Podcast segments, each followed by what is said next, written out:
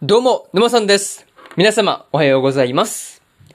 今回ですね、大の大冒険の第38話の感想ですね。こちら、語っていきますんで、気軽に聞いてってください。というわけで、早速ですね、感想の方、入っていこうと思うわけですが、まずは一つ目ですね。名声は後からというところで、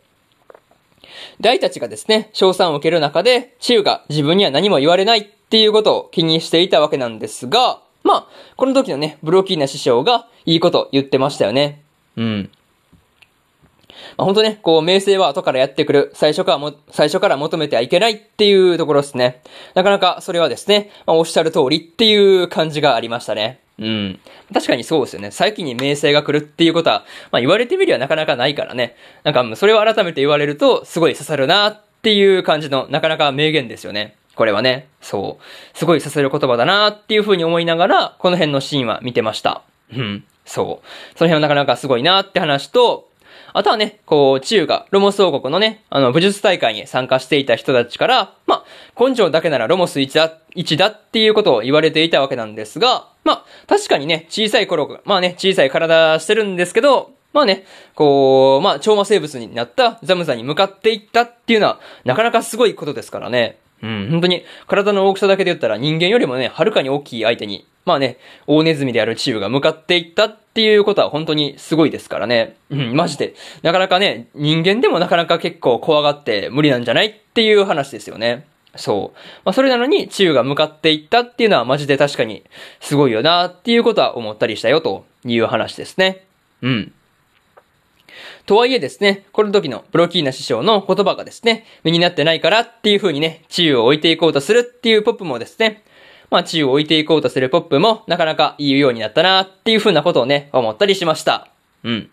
まあね、なかなかね、ポップも言うてるほど、言うほどね、師匠の言葉、まあ身になってなかったって節はね、まあちょっとずつありま、ちょっとだけね、まああったわけですから、まあ、そんなポップがですね、まあなかなか言うようになったなっていうことは思ったよという話ですね。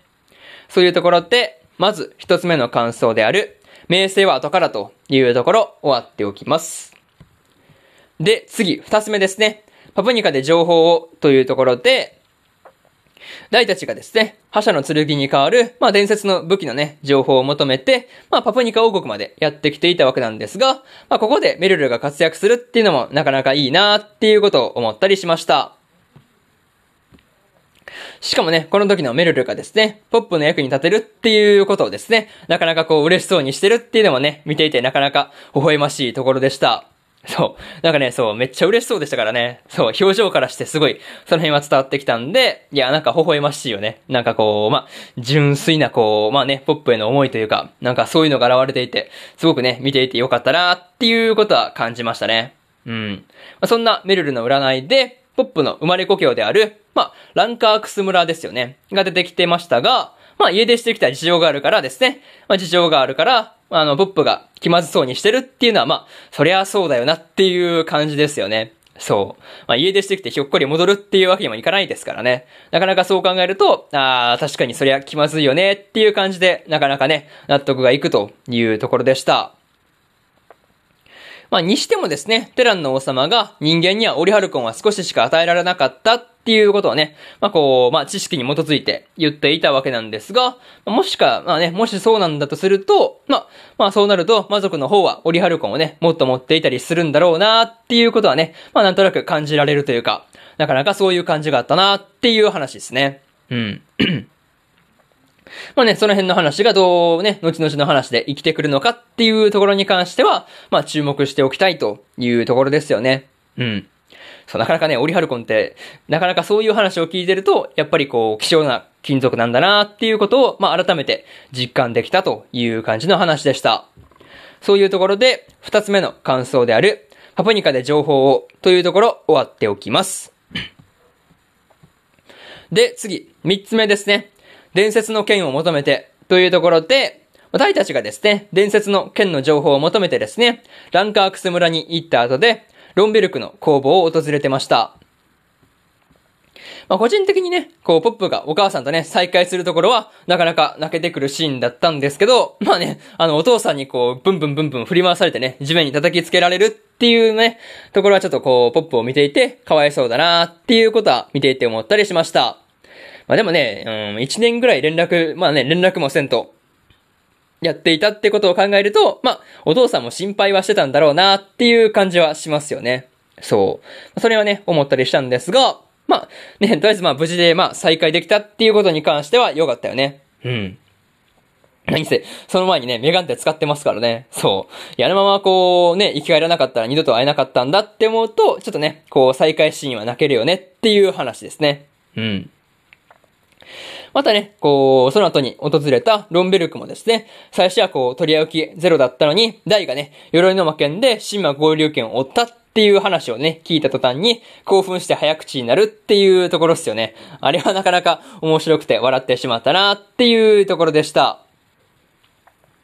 まあでもね、ロンベルクみたいな人はですね、まあこう、やる気を出したらすごいからですね、まあこう、どんな剣が出来上がるのかっていうところが楽しみな感じですよね。そう。まあ、楽しみすぎてね、なかなか待ちきれないなっていう感じがするんですが、まあ、それと、まあ、実際にね、作る段階の話になると、こう、まあ、こう、興奮気味の、まあ、早口じゃなくなって、まあ、こう、落ち着いたいつもの口調に戻るっていうところですよね。あれもね、なかなかこう、まあ、不器用だくっていう感じで、なかなか面白かったよねっていう感じでした。まあね、そういうところで、なかなかね、登場人物増えてきて、にぎや、にぎやかにね、なってきたなって話で、三つ目の感想である、伝説の剣を求めて、というところ終わっておきます。で、最後にというパートに入っていくんですが、今回はですね、オリハルコンでできた覇者の冠ですね。これを大たちが無事にね、あのー、まあ、デルデルムリン島に戻って、まあ、ゲットしたっていうところで終わったわけなんですが、まあ、次回からはですね、ロンベルクによる剣が作られるのかというふうに思うと、なかなか楽しみなところという感じですよね。またですね、ハドラーの超魔生物への改造が終わるまでの時間稼ぎとして、ミストバーンがですね、サミットの行われるパプニカに向かっていたわけなんですが、まあ、一体これに関してはどうなることやらっていう感じでしたね。うん。あとはね、こう、ハドラーが今までになくですね、こう、無人らしい、まあ、気迫をね、まあ、帯びた表情をしていたわけなんですが、まずこう、いかにも無人っていう感じですごいかっこよかったんで、なかなかね、これは超魔生物になったハドラーが、まあね、またまた戦いに出てくるっていうところをですね、早く見たいというところですね。なかなかね、その辺がすごいワクワクするよねって話で、今回はここまでにしておこうというふうに思います。まあね、えー、終わっておくんですが、今回の、えー、ドラゴン、まあね、ドラゴンクエスト、大の大冒険の第38話の感想ですね。こちら、終わっておきます。で、今までにもですね、第1話から第37話の感想ですね。はですね、過去の放送でそれぞれね、えー、語ってますんで、よかったら過去の放送もね、合わせて聞いてみてくださいという話で終わっておきます。で、今日ね、他にももう2本更新しておりまして、エデンズゼロの第12話の感想と、彼女も彼女の第1話の感想ですね。この2本更新してますんで、よかったらこっちと2本もね、聞いてみてくださいという話と、明日ですね、えー、明日は3本更新するんですが、僕たちのリメイクの1話の感想を、えー、長いので2つに割って、えー、話、まあね、感想を喋るっていうのと、ピーチボーイリバーサイドの1話の感想ですね。まあ、これを喋るということで3本更新しますんで、よかったら明日もですね、ラジオの方聞きに来てもらえると、ものすごく嬉しいですというところで、本日、3本目のラジオの方終わっておきます。以上、沼さんでした。それじゃあまたね。バイバイ。